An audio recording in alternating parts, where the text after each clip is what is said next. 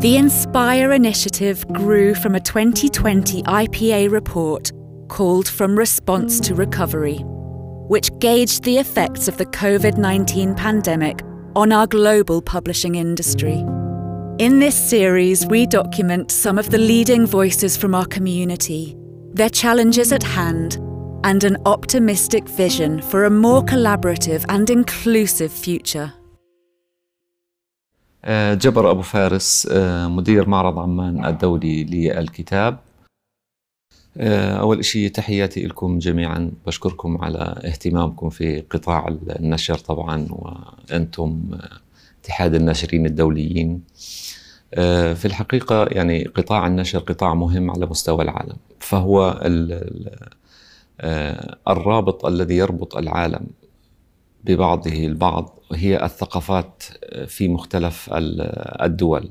فمهمة قطاع النشر في الحقيقة في العالم كله هو ربط الثقافات الشرقية والغربية والتخطي كل العوامل الاقتصادية والعوامل التي تحدث في العالم. نستطيع أن نغيرها نتيجة نشر الثقافة والتبادل الثقافي ما بين الدول. فكان الميثاق يعني ميثاق مهم للأمانة وهو يوحد المعارض العربية أو يوحد الدور النشر العالمية بإطار واحد من خلال هذا الميثاق الذي تم التوقيع عليه.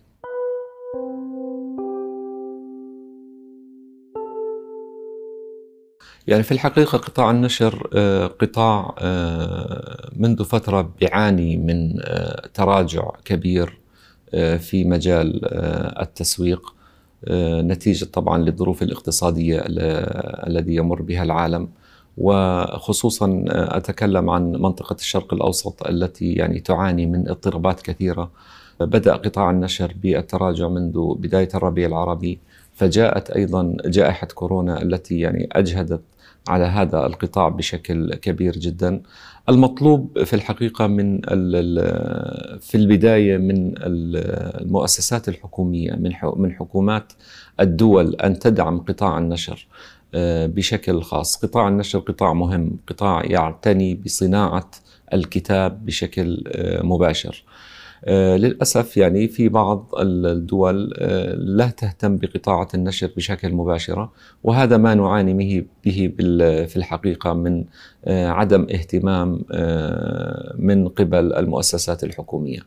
فقطاع النشر إذا ما تم دعمه بشكل مباشر من من الدولة بشكل مباشر راح يعاني أكثر ويكون لديه تحديات كبيرة في من النواحي الاقتصادية وأيضا يعني هناك دور نشر كثيرة معرضة للإغلاق نتيجة إغلاق الأسواق نتيجة لجائحة كورونا نتيجة لعدم إقامة المعارض لفترة زمنية خلال سنة أو أكثر من سنة أو عام أكثر من عام. يعني انقطعت المعارض العربية وهي المعارض هي متنفس للناشر في الحقيقة بحيث أنه يسوق منتجه و يستطيع أن يستمر في هذه الصناعة العظيمة.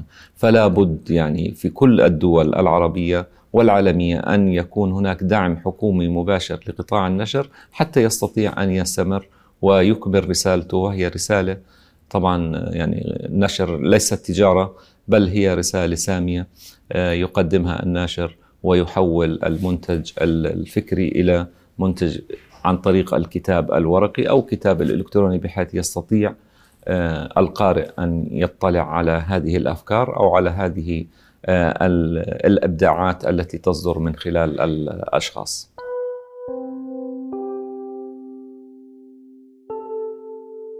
الآن يعني العالم متوجه بالنشر الرقمي بشكل يعني جيد. طبعا له إيجابيات وسلبيات في الحقيقة النشر الرقمي، من الإيجابيات له سرعة الانتشار على مستوى العالم.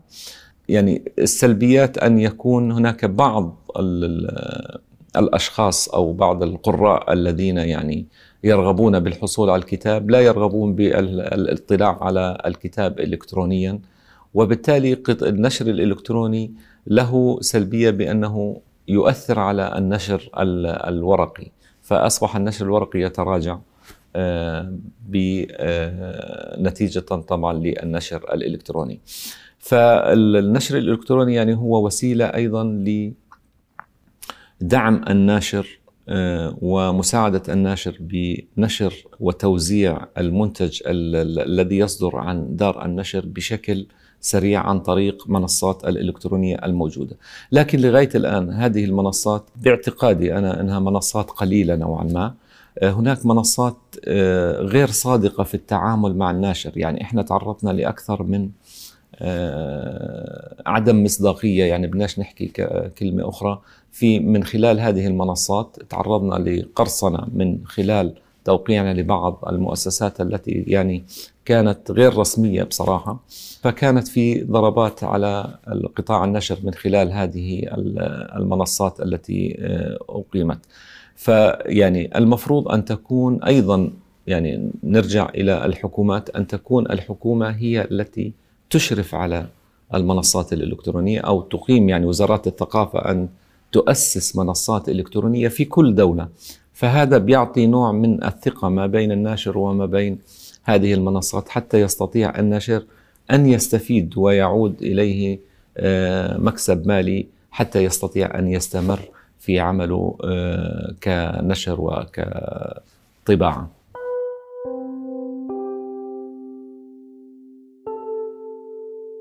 يعني الميثاق اللي أنا اطلعت عليه في الحقيقة هو ميثاق يعني آه، آه، بيحمي صناعة النشر آه، من مثلا القرصنة يعني فيها أيضا بنود عن القرصنة والقرصنة يعني فيها الآن تطورت موضوع قرصنة الكتاب. كانت في الماضي عبارة عن قرصنة الكتب الورقية بالورقية يعني يتم استنساخ الكتاب ورقيا. لكن الآن إحنا بن بن بنعاني من موضوع القرصنة الإلكترونية.